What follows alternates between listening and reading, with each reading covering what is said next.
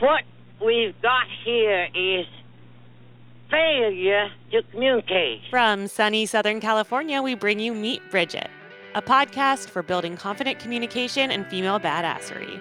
We spotlight women who have bridged the gaps in their lives by building strong relationships and speaking their teenage dreams into reality.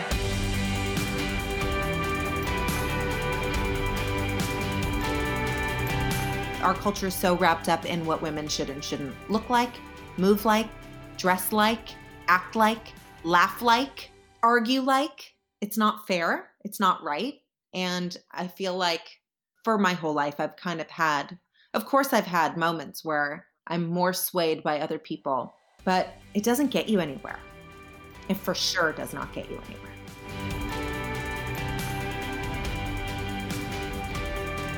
Welcome back to Meet Bridget. Thank you so much for joining us. For those of you who are new to the show, I'm Kashia Rosenberg. And I'm Asha Gabriel. And together we run a confidence and communication platform for teen girls called Bridget. That clip was from today's guest of the show, fashion designer Rachel Pally. We are so excited to dig into this episode because we just go deep with Rachel, where we discuss progress over perfection, fostering creativity, and trusting your gut. With that, let's dive in.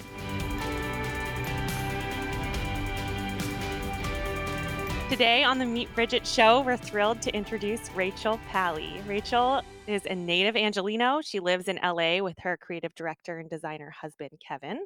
Her two adorable boys, Tao, who's almost eight, and Luca, who's four and a half, and her new puppy, Leela. Am I saying it right?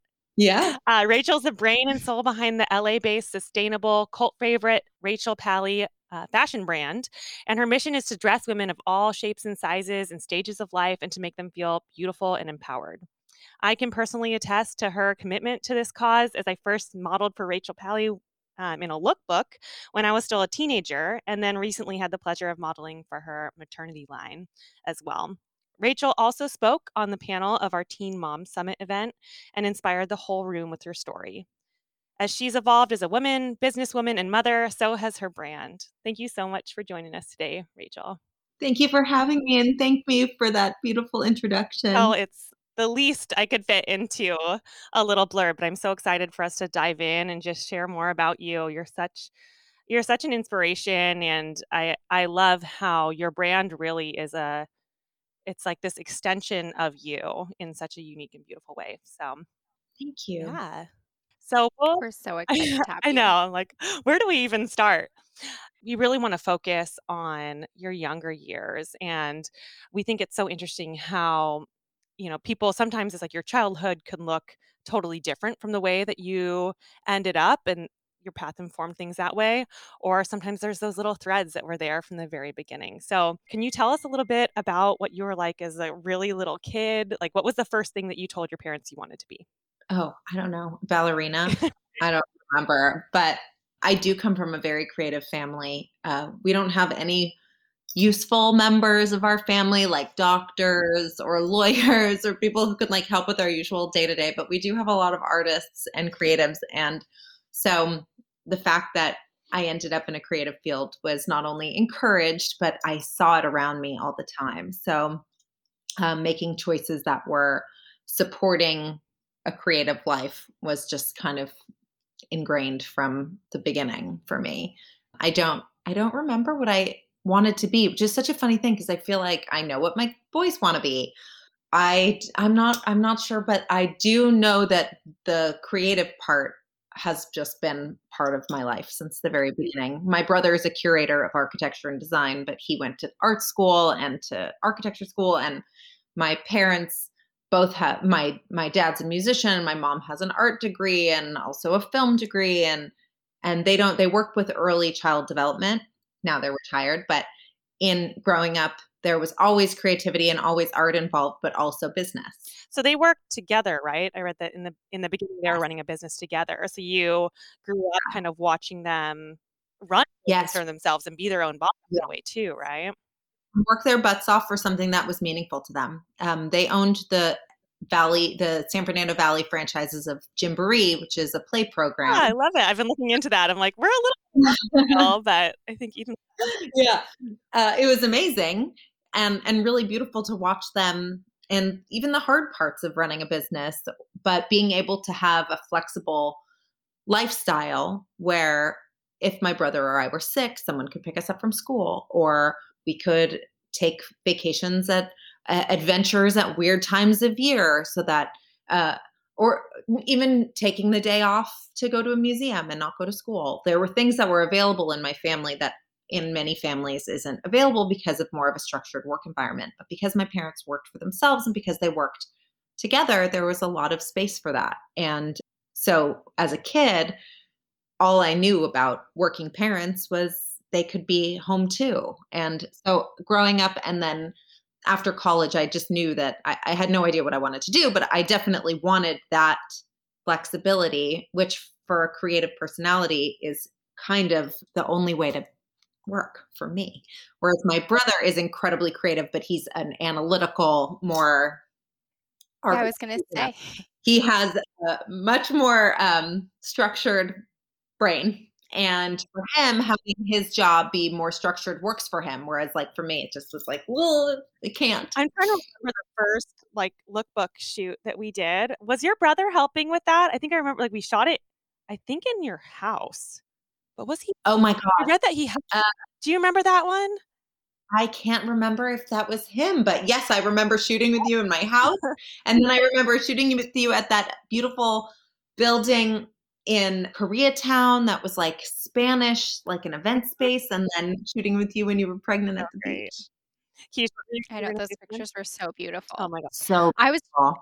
I was just going to say it struck me as really interesting that you came from such a creative family. And I'm not sure how close in age you and your brother are, but it's a similar inspiration, but two totally different types of design in my head. So totally, totally. Are you, um, are you both close in age? He's three and a half years younger than me. Okay. But it is amazing. I, I notice it in so many ways. I like to do things fast and good enough. Mm-hmm. And mm-hmm. it's been it's worked for me because I feel like I'm proficient at a lot of things.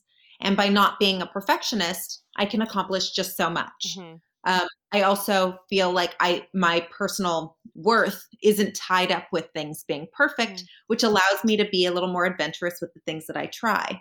Whereas my brother does everything perfectly, is incredibly analytical. He'll spend two weeks carving a wooden spoon. Mm-hmm. Whereas like if it's not done in two hours, I'm I don't want to do it anymore. that would drive me crazy. That's kind of like my husband and I, whose name, by the way, is also Kevin. So yeah. I just I love that fact. Yeah, those are good husbands. Yeah. Yes, good husbands. He, he, I'm sure he would agree. yeah. Yes, my my Kevin would agree that he's a he's a very good husband. I love it. So I know you said that you don't you can't think of what you first wanted to be when you grew up, that it was probably a ballerina, but did you have like hobbies or interests that you really love doing? Like what what was like a 14 year old Rachel Pally? Yeah, like the perfect day for 14 year old Rachel Pally. Oh my God. That was, that's freshman year of high school. I mean, I was seriously into dancing. So I mm-hmm. did, I kind of tapered off with my, for high school. I didn't, I danced very not seriously because not like I didn't do like competitive anything or mm. But it was a big part of my life. And then around 10th grade, 9th or 10th grade, I stopped dancing for a while and I got very into it again in college. It was my minor in college. I danced every day. It was so important to my life. Um, but at 14, I don't know, like talking on the phone with a boy. I can't, I can't remember vintage shopping with my girlfriends, dollar a pound at Jet Rag on on um, La Brea with whoever uh, had their driver's license at the time, um, going and listening to bands play. Because at you know at, when you're young, you can't go to so many adult places, but there were there was such a big music scene. Actually, my husband Kevin mm-hmm. was in a band in high school that I went to go see at the oh Roxy oh and at the Whisky. We knew each other like our social circles were overlapping so we knew each other and we also grew up together when we were really young so we we sort of knew each other but recently i found at his parents house like a guest book from a show he played at the Roxy, oh, and I signed it. Oh my gosh. Oh my god, that's Amazing. amazing. I was like, oh my god, I was there. That's like and I feel like LA is one of the only places where that could have happened too because it's Totally. there's just it's such a big city. There's so much like you're native to the city, so it's just I mean, what a what an incredible experience and then you guys get to dig up that memory together. so funny. It's so funny. Yeah, we just I remember doing a lot of a lot of exploring, Mm. you know, in music and I also play music. Yeah, you played guitar growing up, right? guitar. Yeah, my dad taught me how to play guitar when I was really young. So Kevin, Kevin and I do play together sometimes. He's like an actual musician, whereas I'm like I can play folk music like how my dad does. Love it. That's amazing. That's also really special to share with your with your dad and then with your husband as well. Totally, both, both. My dad doesn't play very much anymore because he has some pretty bad arthritis in his hands. So it it's been like a really important thing in my life to be able to play music with my dad. Yeah, and to like continue that sort of mm-hmm. melody Yeah. Um, yeah. to your life. That's so beautiful. What was it like to be like a, a kid in LA? I mean, I came to LA for college and it was such a culture shock for me coming from a small town.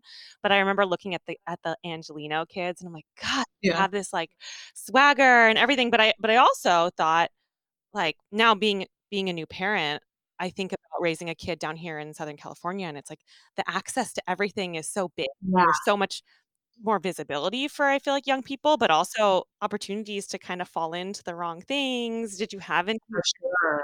Things I think that well, I feel like you see it with big cities where kids can get too fast too early. Mhm. But you also see that with small towns where there isn't enough stimulation, Oh. where there's a lot of young drug use, there's a lot of early teen pregnancies, there's when there isn't a whole lot of other things to do. And I feel like my community when I was a teenager, people were dabbling in trying trying, you know, drinking and smoking pot, but it wasn't the same as it is somewhere where there's less going on. So there was a big music scene. There were parties we could go to. There was um there's just so much nature, hiking, beaches, like surfing. There's just so much here that if you look for it, and I think that also just depends on your group of friends and whether Yeah. a lot of it depends on the way people are raising their kids, you know, being able to give I mean, my kids are only they're young, but thinking about having teenagers and wanting to give restrictions, but also give them a lot of freedom so that they're making the right decisions and you're empowering young people to make decisions that are safe and smart. And you can't do that if you're making all the decisions for them. And when I started college, my roommate, my freshman year, I went to Berkeley, and my freshman year roommate was one of seven girls who was raised in a very religious Catholic household, went to an all girls school, and by the end of her first week of college, had gotten a tattoo, a piercing, shaved her head, had sex, tried drugs, and was like passed out drunk because she had never, she didn't know how to take normal steps into the world. She only knew it's nothing's allowed and like I better just try it all at the same Yeah. time. And it was too intense and it burned her out really fast. Oh, And I think being able to live in a city where there's accessibility to some, you know, to pushing your limits a little bit without having to Go overboard. overboard, I think is a much Yeah. healthier way. Well, I think that's the healthy way to to do life Totally. is to Yeah. not overdo. Absolutely. Yeah. Variety and a little bit of everything. I think too when you have when you come from such a creative family and when you have a creative brain, I think that that method of thinking is a little bit more encouraged too because you get to see like this big picture. It doesn't all have to be so, you know, like ah. not that there's anything wrong with religion, but when you take it to a certain extreme and it's like everything needs to fit inside this box. Yeah, So, really detrimental. It really exactly. having too many restrictions and not knowing how to explore. And Yeah, or self-regulate too. Mhm. I think you made a really good point of being able to teach your children how to make choices on their own while guiding them. Yeah. So, did you always have that sensibility? Like, do you Oh, feel like I you got in were a ton of trouble. I don't want to imply that. I mean, my parents gave me space, but they also set pretty strong boundaries. So I did get into a lot of trouble. I had a hard time in school because I was a straight A student, but I didn't like being told what to do. Mm-hmm. Um, I have a very strong personality, which can be my greatest to my greatest benefit, and it can also be to my greatest detriment. And having power struggles with teachers in high school was very challenging for me. I thought I was smarter, and I was smarter than some of my teachers. And there's something really kind of wrong about that yeah. for LAUSD mm-hmm. for me to feel like I could walk into a classroom and feel like I couldn't learn anything there. Mm-hmm. And I'm sure there are a lot of students who are still feeling that. And then I had some incredible, incredible teachers who forced me to do deep thinking. Mm-hmm. But I did have challenges with that. And I was not an easy teenager. And I did have conflict with my parents and I did have conflict at school. And I got great grades and I was incredibly involved in, um, I started a feminist club at school. I was involved in journalism. I was involved with dance. I did a, a lot of social justice work, but I was also had what I think a lot of teenagers suffer from, which was I felt like I didn't really need to follow the same rules. Mm. And I learned a lot from that. I feel like you and I would have been friends, Rachel, if we were in high school together. I was like in chess club. I was all over the place. Mm. I I'm so I think we're both curious about this. I grew up in a really creative way also. Like I my creativity usually goes into my writing. I think especially as a teenager, there was this weird not weird, but there's just like this there's like two sides of it where you're so creative and advanced in so many ways. But I remember my experience as a teenager was like, there's this other side of you that's still so naive to the world. And so, like, that's kind of where I would get in trouble. And it sounds like your experience was maybe similar to that. Like, did you feel sort of out of place because you felt like you were just one step ahead? I feel like that was mostly just at school because socially I didn't feel like I was more advanced than the other kids again, challenging things happen in big cities and in small towns, but I also, you have to be a little bit street smart when you live in a big city. And yeah. I did have some experiences when I was young that were really forced me to grow up a little bit faster than I think I would have wanted to. But also because I had my innate confidence and power, I was able to really face it and handle it. But there is something about being like maybe academically certain things were too easy for me, but that didn't mean that I was more mature than other mm-hmm. kids my age because I wasn't. Um, mm-hmm. I just feel like I was super interested mm-hmm. in academics. So to have to, I thought I was going to be a professor when I started college. I wanted to just learn and learn and learn and learn and learn. And instead, I ended up with a degree in geography, which I use this much, which is zero and uh, a degree in dance, which currently I use also zero. um, yeah, it's hard too. And I'm not sure if you went to public or private school, but I do feel like I, I think there's huge merits to both um, in terms of just like your the culture of it, like the socialization, everything. But I do feel like public schools, especially LAUSD, like they have to adhere to this very strict set of standards, which, as we know now, it's, you know, kids are not one size fits all. Personalities differ, learning styles differ.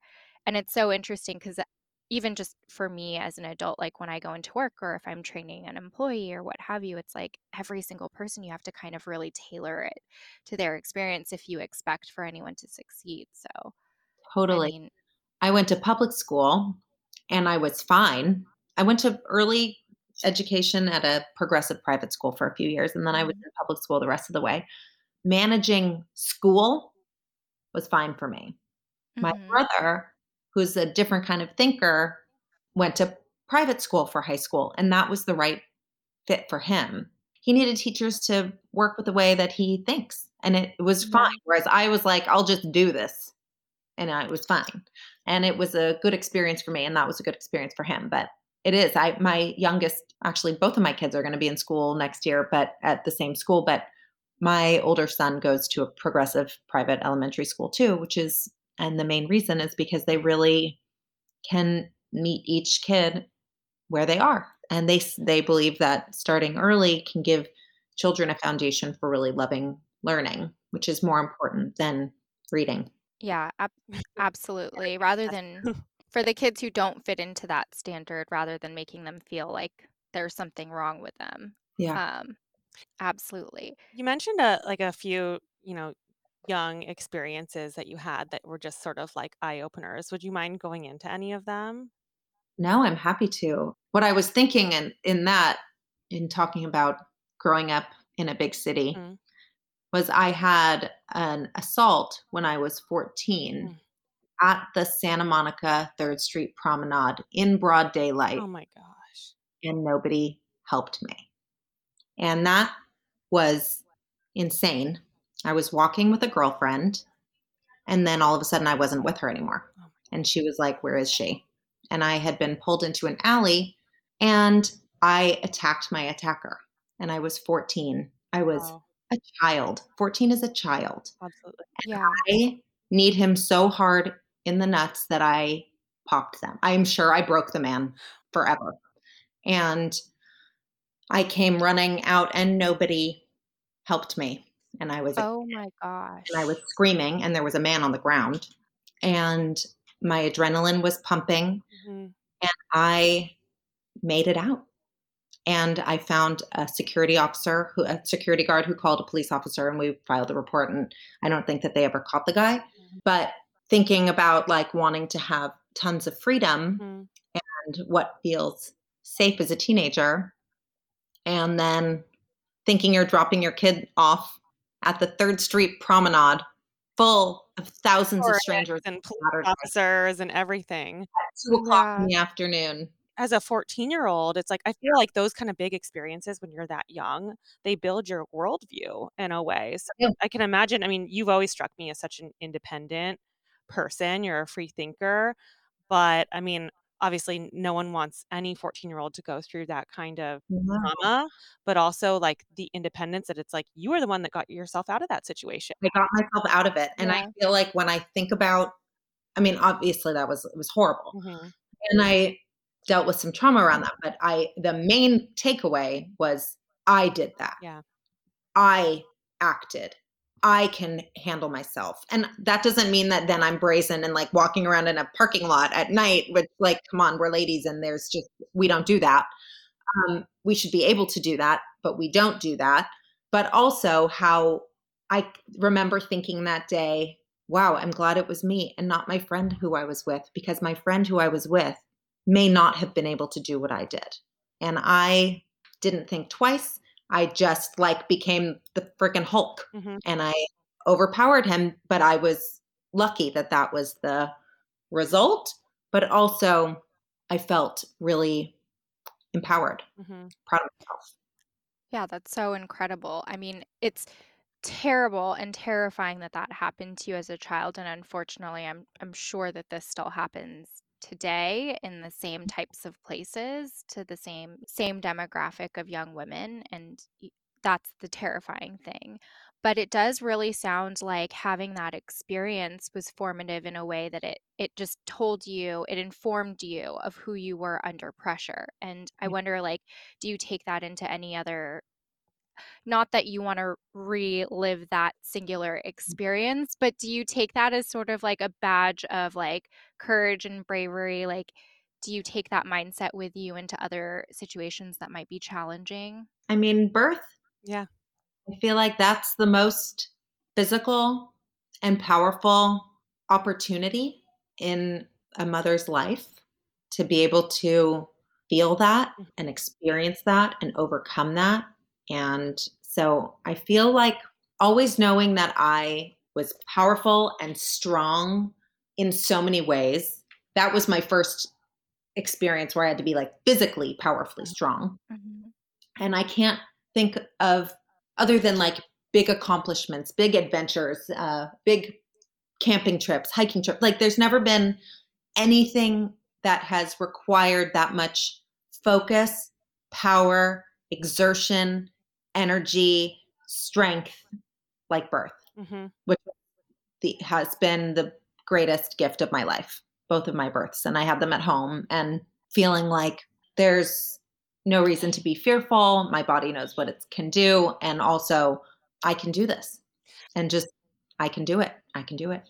And knowing that you were you are made for that and that as women we all are in some form or another and it's it's interesting too to kind of see your journey as an entrepreneur through all of this that you know you're I, I feel like from that experience in santa monica it's like you take away this courage but also a trust of your own impulses where as an entrepreneur just like you were talking about you're not not having this need to have for perfection in everything that you do but just doing and trusting that like in that process things will keep moving forward just like when you start labor you know your mm. contractions once you're on the train like it is on the tracks. Yeah there's no stops. Just experience it but i can totally relate to that feeling of power but also surrender to yourself that it's like i don't need to try so hard because i'm built for this. All right you guys we want to take a moment to tell you about rachel pally Rachel is obviously a wonderful woman and inspiring designer, um, but her clothes are really like legit. They are the shit. She makes just the most comfortable clothes. I swear to you, you can wear them with sneakers, um, and then you can turn around, put heels and a cute like necklace on with them, and then literally go out. I've I've gone straight from running errands to literally like going to a wedding in one of her beautiful maxi dresses. They're so beautiful and they're so cute and she is offering a code for our Bridget listeners. Bridget20. If you go to our website, you can get 20% off. I promise you, you won't be disappointed. I've had these dresses for years and years and years. All right, back to the show. One thing Keish and I talked about in just preparing to talk with you was um, how interesting your your relationship with dance has been through your life. Obviously, you mentioned that you started as a dancer very early and that you you are a salsa dancer now, which we're like, okay, we need to see a video because that's Yes. so fun. Um, but Feel free to share. I mean, I, feel like I have one video of me salsa dancing with my best girlfriend, and that is all I have because I'm always there. And you're in the who's moment. gonna, yeah, who's gonna record me? I'm not there. I I don't have a phone on, but that's one of those things. Like after COVID, when am I gonna let a stranger Wow. touch me and be that close to my face Mhm. and like sweat on me, breathe on me? I hope that that it's the thing I miss the most, Mhm.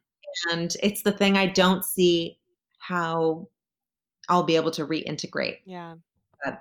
I mean, dance informs my design all the time. That's what I was thinking. I mean, I grew up as a dancer, so you kind of, I feel like once you've danced, you kind of uh, like angles of the body and movement. Like I, one of the things I so immediately appreciated about your clothing was you can tell you understood drapes and cuts and fabrics and comfort, and it, you know, it's it's easy to wear. like how the body moves. Exactly. Like, Yeah. Your clothes, the your clothes don't wear the people that are in them. Like you, you put them Yeah. on, and it's like, okay, like this is me accentuating all my my favorite features and everything. Your relationship with dance early on, because I so I grew up, I started with ballet, and for me, I felt because I wasn't, I was kind of a shyer young person.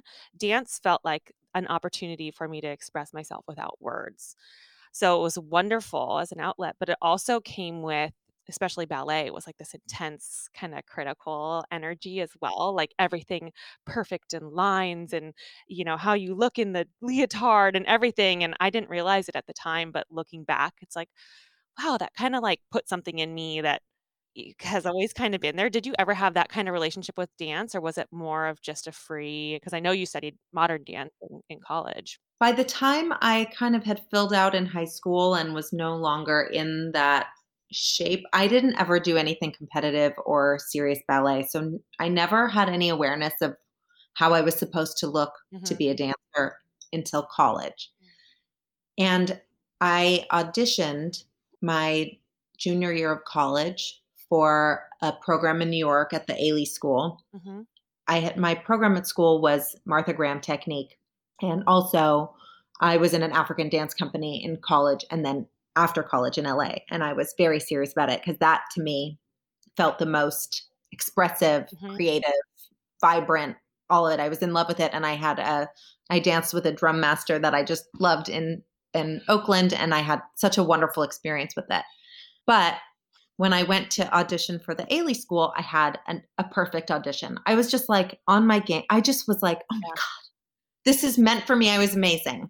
And I saw these girls from my program getting accepted who were much less experienced, much less natural movers, just not um, who I would have thought would be accepted. And then I was standing there and I was like, what is happening? And the Ailey director who was doing the auditions said, You're too fat for our program. Oh my gosh. I was like a size eight.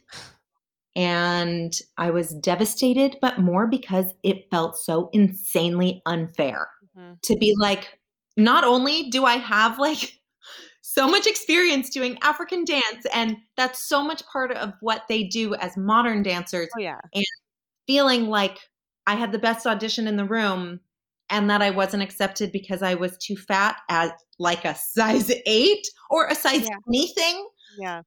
Really turned me off. Uh, I then went to New York anyway, and I did a program with Paul Taylor Company and Cunningham, and I studied at all these studios, and I had a wonderful time, and it did not matter what size I was. Mm-hmm. The thing that I think I loved about African dance and then modern dance was not just that, not that I loved, but was kind of an interesting thing was like in my modern program, I was definitely on the bigger side. And then in my African dance company, they would make fun of me because when I would shake, like nothing really, nothing followed. they were like, "Oh, honey, like you're fat, but you're not fat enough. It's not enough." and it was kind of this interesting experience to be uh, hearing both things at the same time. You're too big. You're not big enough. But uh, for my for the African uh, company, it was not to insult me. Mm-hmm. Was to tease me and I had a place there. So I did get into it again when I graduated from college and I danced with a drum master in LA and his wife who was the dancer and it was so fulfilling and it didn't have to be about how anybody looked. And actually Kevin used to come with me when we were first dating and he would drum. He would drum and I would dance because he studied African drumming in college. That's like out of a movie. That's so I know. I'm I'm really happy that this anecdote had a happy ending though because when you said, you know, they didn't accept you because they felt like you were too big. I mean, I feel like that would have broken a lot of other girls, especially at that time in their lives. So when that happened, were you just like immediately empowered to go find the next thing because you like I feel like you have such a vibrant energy about you, yeah. or did it trip you up for a little bit? It tripped me up. I was devastated, but I had to keep going. I then, I mean, it was like I was still in the middle of my semester, so I still got dressed and put on my leotard and tights, even though I felt insecure and went to mm-hmm. class. And but it didn't scar me, but it mm. felt terrible. But it also made me yeah. just hate them. Yeah, it didn't make me feel bad about myself so much as it made me feel like maybe I didn't want to be a dancer mm-hmm. professionally. Yeah. Um, Which is also terrible. I mean, yes, I'm so glad that I didn't do it because I'm a, there's many better dancers out there. I am not. That would have been too. I don't like competitive like that. Yeah, I don't like it. I like collaborative.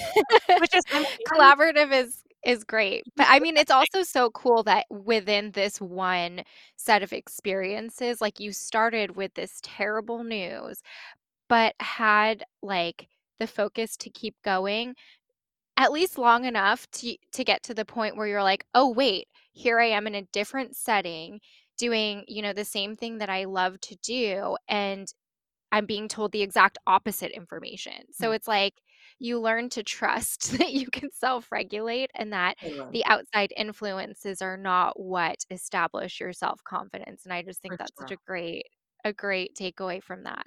I think there's such like there is this transition that's really marked, I think, with a lot of young women where you go from thinking like you want to do something, so you will conform yourself to the parameters that that thing gives you. And I remember when I started like modeling, that was very much my experience. It was like, okay, you go on mm. castings and you try to look this way to get hired. And then I just I I don't have a particular moment when it changed, but I remember distinctly feeling this shift and it was like, no, if someone says no, like that's not the right job for me or you know and, and something's changed and that actually ironically was what started getting me hired all the time was like i'm not going to try to make my runway walk look like this you know moving my arms this way or doing this thing like i'm just going to be me and then people are like oh that's interesting but I, I think that finding that switch can take a long time for a lot of girls and you might have to switch it over and over depending on what you're entering into but i think that like you are such a beautiful example of not feeling like you need to make something for what you're going into, but just just walking into the room as your full self. Also, yeah. I feel like the older I get, the more that's all there is. Mm-hmm. It's all there is. It actually doesn't really matter if I'm what someone is looking for mm-hmm. because I'm not here for someone to be looking for me. Exactly. That's not what it is. That's not what I want to be. And I don't want to be, I think that for things like being a dancer, being a model, you're automatically being judged. Mm-hmm. And I have a niece and she's she's about to be 9 and she's into dance and and I get worried about it. Mm-hmm. I don't want her to think about how she looks or how her body looks or whether people are watching her. Our culture is so wrapped up in what women should and shouldn't look like, move like, dress like, act like, laugh like, argue like it's not fair. It's not right. And I feel like for my whole life, I've kind of had, of course, I've had moments where I'm more swayed by other people, but it doesn't get you anywhere. Mm-hmm. It for sure does not get you anywhere. And I mean, it may get you where somewhere in the short term, but even in my brand, the way my brand looks now is very different from the way my brand looked when I first hired Asha. Mm-hmm. It was mm-hmm. at the time I was doing a whole lot of a whole lot of what I wanted to do and a whole lot of what buyers were asking me to do. A whole lot of I need more of this silhouette. I need more white maxi. I need more floral prints that are in bold colors. I need more. I need more. I need more. And I was like, okay. And I kept doing more and more and more. And I was getting exhausted. I was wasting money. I was wasting energy. I was wasting time. And I don't do that anymore because that didn't serve me and it definitely didn't serve me creatively and it definitely didn't end up serving me financially always having to please other people and the truth is you can't please everybody and it doesn't really matter if you can't exactly yeah matter I mean, it's really cool because we were talking about the theme of reinvention, especially within your brand, and like what your take on that was. Because, you know, outwardly, and you'll have to forgive me, I'm ignorant about the fashion industry in so many ways. But I mean, looks and trends and everything change year to year and you have things that get recycled you know maybe like 10 years down the road but for you to be able to continually reinvent yourself like tell us a little bit about that process and a little bit i mean you've already started to go into you know stepping into your own creativity and not leaning so much on what buyers want from you or you know not trying to fit so much into like the typical box of like you know what others want you to do. But can you tell us more about like how you've just evolved over time and how that's translated into your work? Yeah. I mean i've been in business for 17 years. There's none of us are wearing what we wore 17 years ago because that's just not the nature of fashion. Fashion is changing it's cyclical but it's also you dress for the time, you dress for, I mean, we're all dressing differently during COVID. Mm-hmm. It's a totally a different lifestyle that we're all experiencing. Even though I drove into Hollywood yesterday with my husband and I was like, none of these people are experiencing uh, oh. COVID. Uh, how is this possible? There's an entire city that is literally happening yeah. as though nothing is happening. Who are these people and why do they not have the same anxiety I do? I'm down to do but thinking about it's been interesting, especially now. I think I really started to pivot how I wanted to design after my kids were born. Work takes up so much of your life, and I was feeling unmotivated I wasn't interested in the I wasn't I think I noticed it when I realized I wasn't wearing any of my own clothes Mm. ever. And I remember one trade show in New York where I walked to the trade show and then I changed into my samples in the bathroom. And then when I left to go have drinks and dinner, I changed back out of my samples and went out. Like I didn't even like my clothes enough to wear them in public. I don't remember when that was. Before I had Teo, Mhm. towards the end of my years before I became a mother. And especially now, I only want to wear clothes that I, I only want to make clothes I want to wear. Mhm. I want to make fewer of them. I think people should purchase fewer things. I think that people should purchase things that they continue to wear. I think people should purchase things that support other people to have a fair wage.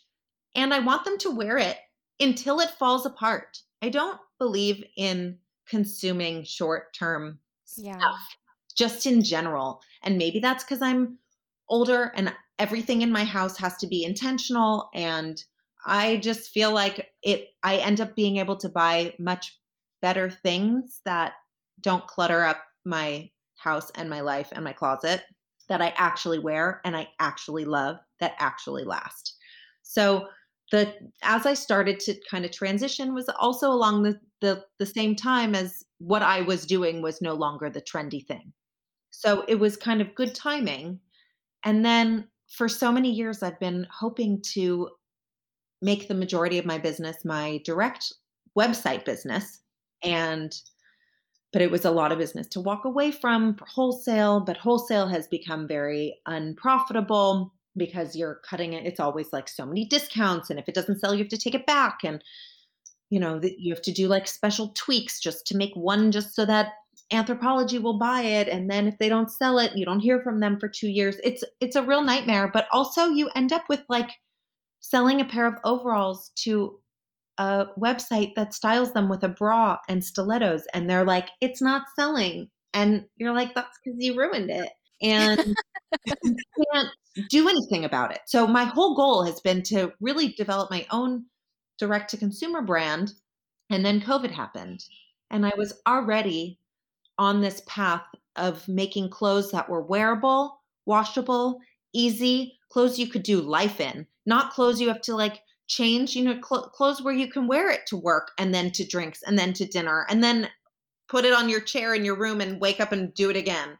I already was in that direction. And then when COVID happened and having to kind of scale back my offerings and only offer what I want to wear and therefore what I feel like my demographic wants to wear has been incredibly exciting and powerful and empowering and also more financially sound, more profitable, and also it makes my brand relevant for what's happening right now. And what's happening right now is my big oversized jumpsuit with the pockets where I put my mask, my hand sanitizer, and like a couple of Legos and a Hot Wheels car and a dog treat, and then I'm good for the day. Yeah, literally, I'm wearing one of your jumpsuits right now. And that's the thing, like during COVID, I've felt like, why should I purchase any clothes? Because, you know, I, I want to get rid, I've been getting rid of all these things, but the few purchases that I have made have been Rachel Pally pieces because it's like I, I wore this out and about during the day. I can breastfeed my child in it and I have it on at night and I feel good. And if I needed to go to dinner, if that was a thing I was doing t- tonight, then I would put on mm-hmm. a pair of heels and I could go to dinner in it. And it's just, it is, it's beautiful stuff because I even have some dresses that I literally, I remember going to the sample sale after we shot together because I was like, this stuff was so cool and Rachel's so just wonderful. And I showed up at the sample sale and first your mom was working behind the counter with you and you guys were so beautiful and like she was so enthusiastic. I was like, I just love this. But I picked up like a few of your dresses and they're they're still they're in my closet. And one of them is like the one of the straps is about to fall apart. And I'm like, darn, but she lived a good life. You know? Lived a good life. I mean, I feel like that was 10 years. Yeah. Yeah. I think that making, doing what feels the most authentic is mm-hmm. always going to be the most successful. Absolutely. We are always so focused on communication and relationships and how that influences our just our paths and how we see the world. And I love that. And I could sense this even from the beginning casting with you and everything. I remember meeting Laura I think you're still working with Laura, but just so that the fact that you hire mostly women, you pay them fairly. Um, can you tell us a little bit? Who start with like your working relationships and um, like your partnership with Laura's. She's your lead designer, right? Yes, that she actually is working for me only on a freelance part time thing now because right after COVID, she moved to Northern California. Oh, wow. And I thought, Laura and I will never break up. Yeah. We've been together longer than my husband and I. how does that relationship work? Have you guys ever gotten in a big disagreement? Like, how are you different? Laura and I had the most incredible working relationship. I miss her literally every day. It almost feels like like I've had to grieve a death because it happened so suddenly where I had to downsize my team. It was the worst day I've ever had. Yeah. Um, almost everybody had been with me for a decade. Oh. And to go from, I don't know, the whole business has to close. We didn't know for a, a few months what to do. Yeah. And then Laura got an opportunity to move where her mother in law is in Carmel, which is very beautiful and very special to her family. And her mother in law is in her 80s, and it's like an opportunity they wouldn't have otherwise had. And also, I wasn't going to need to do any design development for a long time. I had months worth of stock yep. uh, that I got stuck with because stores were closing. I had a, uh, two seasons already developed, ready to go. And I knew that I wouldn't be able to employ everybody. And that has been the hardest. I know that sounds dramatic, but not having Laura, that day to day relationship where someone who was like my person, where I every day could bounce creative ideas off of her, where we laughed and made fun of each other, where I would give her sketches and she'd say, Honey, that's the cutest sketch I ever saw. Where it was like, it was clearly so terrible and she would make fun of my drawings and and just to have someone where we really got each other so to go from that to walking up the stairs to empty offices is incredibly depressing. Mm. And it's part of the reason I don't go in. I go into the office twice a month. Almost everybody is working remote except for my shipping mm-hmm. and my production manager. So it's we went from this like girl gang this to all of us kind of on our own and it doesn't have the same collaborative camaraderie and i miss it i mm-hmm. really do that's the hardest part for me that had to have been so difficult too just being such an empathetic like good human which is so clear in all of your business practices like to have to you know downsize your team communicating that message even like and i'm sure you did it in the most graceful way but i i bet it's that was graceful. you mean hysterically sobbing and snotting everywhere and sobbing and then throwing up? Yes it was oh my god. you know it was the worst day of my life. I felt like i needed to protect these incredible people in my life who had devoted so much time for my vision and my company yeah and then not even know what was going on and being told everybody has to shut down. You know, I talked to two other designers I know, and one woman was ahead of me in her actions. Mm-hmm. Mm-hmm. And she was like, Listen, Rachel, every single day that you have that team and your business is on hold, it's costing you this much money. Mm-hmm. You hang up the phone with me, you get in the car, you drive downtown, and you do what you know you need to do, and you can put it off but it won't change anything except it'll change your debt. Yeah. Well, my my husband works, um, runs bars and restaurants, and it was similar. And it's just like, okay, you have two choices. It's either you have to have these awful conversations where you are, I mean, you're watching the looks on people's faces where they don't know what their next step is going to be, or you have no business to ever employ them again. So, so it's like yeah. make your choice. And, and, also it wasn't personal. And everybody was like, everyone was in the same boat, which is what is happening. We don't know what's happening. This is all terrifying. And is it gonna last two weeks? Yeah. Remember when we thought it was a two week lockdown? Oh, I was like, oh, by Easter, we're good. uh. Just to see though, like the power and impact that uh, a female friendship and collaboration can have on you personally, on your business.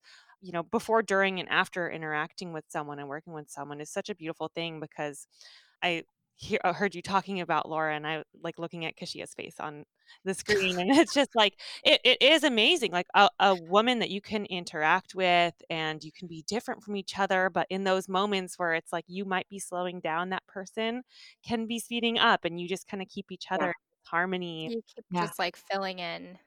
Yeah, I feel like that's, I mean, when, even when Laura and I talk on the phone now, it's like neither of us expect to have that same experience ever again. We were just beautifully paired. But also, as a creative person who's used to having a team, it's a very creatively challenging time right now because I can't go to a museum. I can't Mhm. go people watch downtown. I can't. Instagram only shows me the same like five accounts over and over, and it's nothing is new. yeah Mhm. And and I don't have people to bounce ideas off of. So where it's been much harder to find where to get creative, like how where where my influences are. it must be making it's one thing to have creative impulses but then to decide that i'm going to make my creativity my career and my income you know i feel like that can definitely hinder that creativity in and of itself right the second you put that on how have you kind of dealt with that and obviously it's like finding the outlets to fill yourself back up it's even harder now Before COVID, I was taking a ceramics class first with Kevin, and then I booted him. because he talked too much. Yeah. And I brought in my mom instead. Um, that was really helpful for me because there I was doing something that was only for creativity's sake. It didn't matter if it was good. I would throw a pot, squish it. Throw a pot, squish it. It's like didn't it didn't matter if what the end product was. Whereas everything I do for work, what the end product is really does matter. mm-hmm. And I feel like without now ceramics and without being able to go out dancing and feel that energy or even like that anonymous, nobody knows what I do, people are looking at me, and it felt great because in my real life, I don't like when people are looking at me. It's like I have to do these Instagram stories where I try on the clothes, and it's not because I want to, it's because I don't have anybody else around. they're so cute by the way I honestly, it, it like it shows it shows the movement of the clothes and everything. I just you're like one of my favorite stories to watch now because you're just so cute and the way you like style everything. I'm like, look at Rachel. It's Oh my God, I'm such a hand talker. My friend Betsy is always teasing me about how all my stories are just like hands moving. But I'm also the cheapest, most available model. I, I perfect. so here I am, and I think that it does help to that I'm a person and not. Uh, no offense, Asha the model, but that I'm a person that feels more relatable than also like a retouched photograph. You know, there's al- there's just something time. too like the person that you can clearly see consumes their own product. Yes, you know and, and i feel like these days there's so many brands out there and i you know i'll get instagram targeted for something and then it's like oh that looks kind of cool but where is this coming from? And oh Mhm. wait that's in a totally different country and is this like there's such a separation between like the consumer experience and like the creative thought that you know initiated it that it's nice to see like this is the designer there Yeah. she's in her house wearing the It- clothes that she thought up and when i oh. order this is what i'm going to receive you know and i can relate to her so i i like you have a confidence in purchasing yeah. like Yeah. It it's so deliberate and genuine, and I think that in and of itself is just a fresh experience to have, especially right now where, like you said, everything feels really stale when you're going when you're going through like the Instagram algorithm and you say sweatshirt at like 10 a.m. and by like 12 it's like there's 15 sweatshirt ads. Like so creepy. so crazy. so crazy. I, I did my first reels today, which I just Mhm. resent. I do not want to do one second more than I already do. And yet, for 47,000 or however many thousand followers I have, I sometimes will get 40 likes. So obviously, what I'm doing is not working for the algorithm. And then I resent that I'm supposed to like get into their new program when like I don't want to. Mhm. Um, And you've done the work. I've done work and I just don't. So I did it today. And then I texted my mom friend Shane and I was like, I'm so young and hip, you guys. You're okay, so so now, I mean, I know you talk a lot. You you just talked a lot about the things that were kind of taken away from your normal creative routine because of COVID. Do you have you like landed on anything that's helped you, like that you've been able to kind of recreate that feeling yet? Or like, do you have any outlets, maybe things you're doing with your kids? I think that I've just had to kind of turn more inwards. And I feel like instead of designing based on like a trend, now I'm I picture what I would want to be wearing. Something that I mm-hmm. don't already have, but kind of does the the same thing for me, which is utilitarian, comfortable, washable, and has a nice neckline. Those are the important things to me. So I feel like also kind of diving back into my own archives and seeing where I can get inspiration from my previous inspiration is kind of exciting. It's also kind of funny to look back at my old stuff and be like, oh my God, this is such a different time. But also, style changes so quickly. Yeah. Um, yeah. You didn't happen to find anything in that box of high school mementos, did you? I did not. I actually have very few pictures of myself, but I have a lot of pictures of my friends, like at prom if you want to see other people. Yeah. the thing as as a mom now, I was looking through my phone and someone was like, "Oh, so can you send me like my agent was like, "Send me Mm. some pictures of you and your baby." And I'm like, I haven't been in any of my own photos for a while. Like I really have to like consciously do that. I feel like sometimes when you, I don't know, there's a new focus. yeah. Just Well, you've got you probably have a million pictures of the baby. You just don't have pictures of you, and I bet you have pictures of your husband with the baby because you're the one behind the camera. exactly. Now with your boys, and Mm. especially being around them all the time, how did becoming a mother impact the way you see work, like them watching you do what you do? How like how has that motivated you or made things more easy or difficult? I think that well, it's interesting because my husband and I share a warehouse, and I've been in business like a billion years, and Kevin has been a creative director for a million years, but also has a brand called Free and Easy, and it's been the last maybe four years. So he moved into my warehouse space, and the kids like literally don't care about me. They're like, Daddy has a warehouse. I'm like, Mommy's had it for like 15 years. And they're like, Daddy has um forklift. And I'm like, Mommy has a forklift. Um, they like don't care because he- makes clothes that they can also wear, and it's more like streetwear and skater, and he's cool. So they're like, Daddy's cool. Um, so it's interesting. They know that I work, but they also interrupt me like 500 billion times more a day than they interrupt Kevin. And my office is a closet right next to their rooms. So it's also more convenient than the studio and the garage where Kevin gets to work with moderate levels of interruption. When my kids were born, when Teo was born, my older one, I lost a lot of interest in work and I just kind of was on cruise control and like shit got bad. I Mhm. was hemorrhaging money. Uh, I had an employee that was like probably skimming off the top. I just didn't care. I wasn't in it. And then when I kind of got back into work, I was like, gotta clean this up. And I got more motivated. And then I got pregnant a second time, lost motivation, Mhm. got back in. Now I'm super motivated, even though I have the most demanding kids. but I'm so glad that they see me working and that they um today Teo came in while I was doing the reels where I was like sweating and like and I didn't know how to add the music and he was like this is a musical note icon you could probably push it and it might it was like terrible uh or I'm like oh my god I can't get on the zoom he's like hang on I'm 7 I can get you on the zoom link but it's nice for them to see. he said mama that's so beautiful and Oh. Thank you.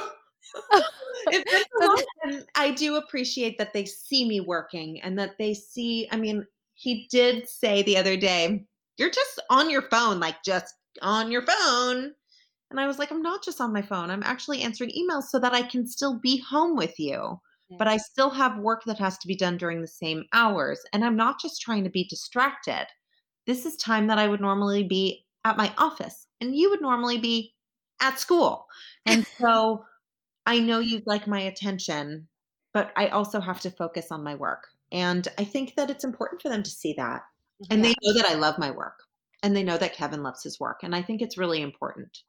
That's such an incredible gift too to give your boys because it's so different from past generations. Yeah. I mean, just to be able to have that example and to have it be such a free and beautiful one where you, especially now where you have to create new boundaries together and with each other.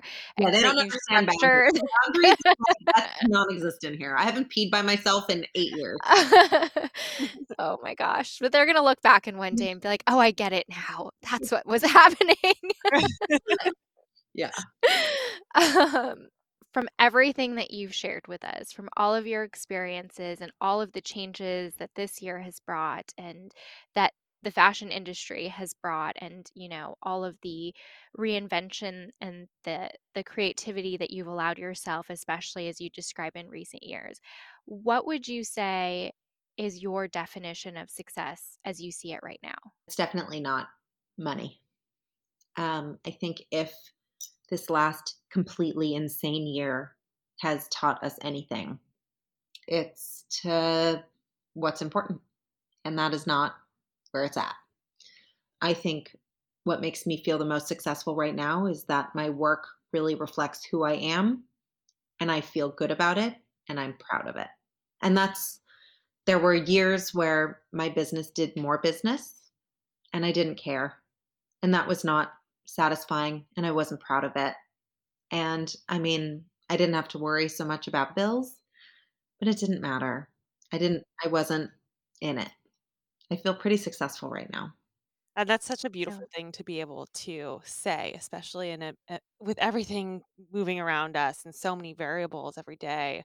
I especially love how you were talking about your son seeing you in that space, like taking up that space for them to see you just not having it be about oh how much money we're making or trips are going on or things that we have but just like i'm doing that something that feels right and true and you're there for them to see it too i think that i with my like almost 6 month old now it's it's a constant battle because it's it's like okay how much do i want to be completely present for her every breath but also like continue building things that she'll look back on and and see how hard I worked and how true I was to myself and it's a constant balancing act because you're for them but you also have to be for you. Totally. Also, you can't be for them if you're not for you. You first have to put the the mask on yourself before you can put it on anyone else. And that's impossible actually in early motherhood. And so, oh well, Yeah.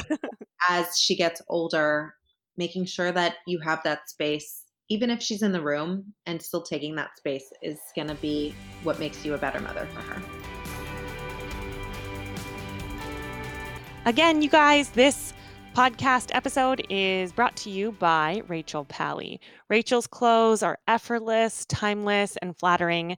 They are everything that you need in your staple wardrobe. Rachel's clothes are really built to take you from morning to day to night in comfort, and she's all about just making a woman feel empowered.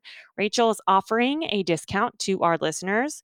Bridget 20, B R I D G E T 20 two zero will get you 20% off her website. So go shopping.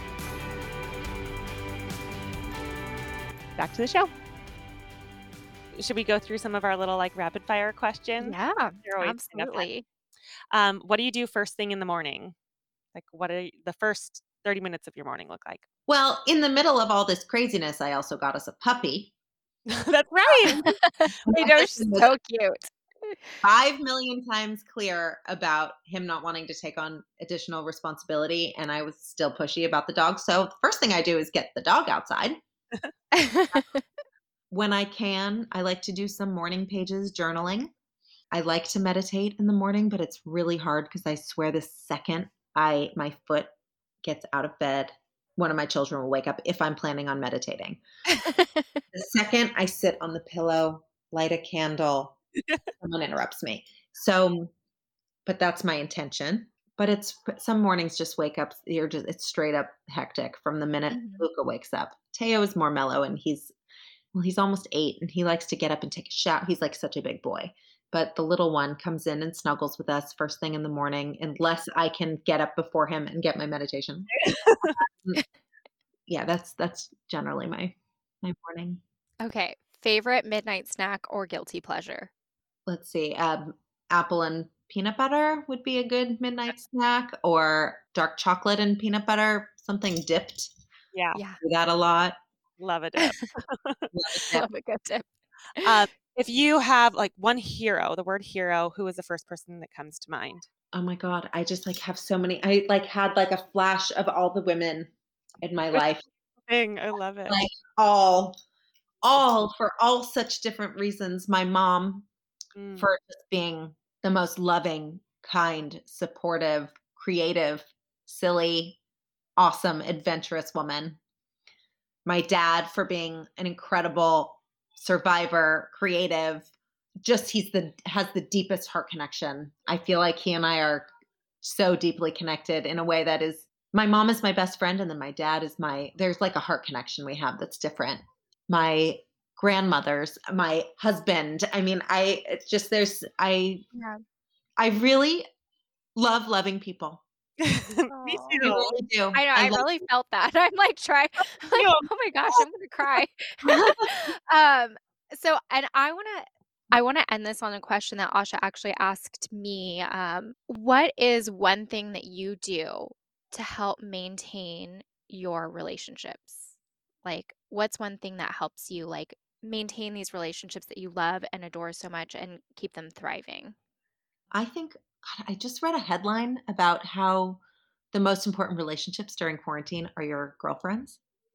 I didn't read the whole article, but it struck something for me that I feel like it's my text chains, this daily check in about minutia, things that aren't always so deep, and also about deep spirituality, about challenging parental questions, about how to deal with an ailing parent, about everything. I mean, it's just like so deep and so, but also can be so shallow. What Yeah. skincare are you using? Have you Should tried chocolate? And I feel like it serves me in a way that nothing else can right now. And it also feels like, on the flip side, I have to acknowledge that marriage is hard right now. And it's because we have no space from each Mhm. other. And that maybe the fact that I have all that space from my girlfriends is what makes me like constantly check in there and need it so much. Whereas it feels like I need to redirect some of that attention to Kevin, but we're also like, oh, you're still here. You're still in this room. Like, oh, we, I am so tired of everybody I live with. It's oh. so hard to be together all the time without any space and no creative outlets and no social stuff. And no, it's just, it's really intense. So I think space would be good. But Mm. also, you know, I think just being so tuned into the fact that things that are hard for me are hard for everybody right now. That's just really what it is. Well, thank you so much. This was such a pleasure to just hear your stories. And I mean, anyone that hasn't experienced the Rachel Pally brand, check it out. You will not regret it. And you will probably keep it just like me for 10 years in your closet. But it's just so nice to see the soul and the life behind this brand that has just flourished during this time. And it's just such a treat. So thank you, Rachel. We really appreciate it. Yes, thank you so much. What a gift to spend the evening with you. Same, likewise, real gift.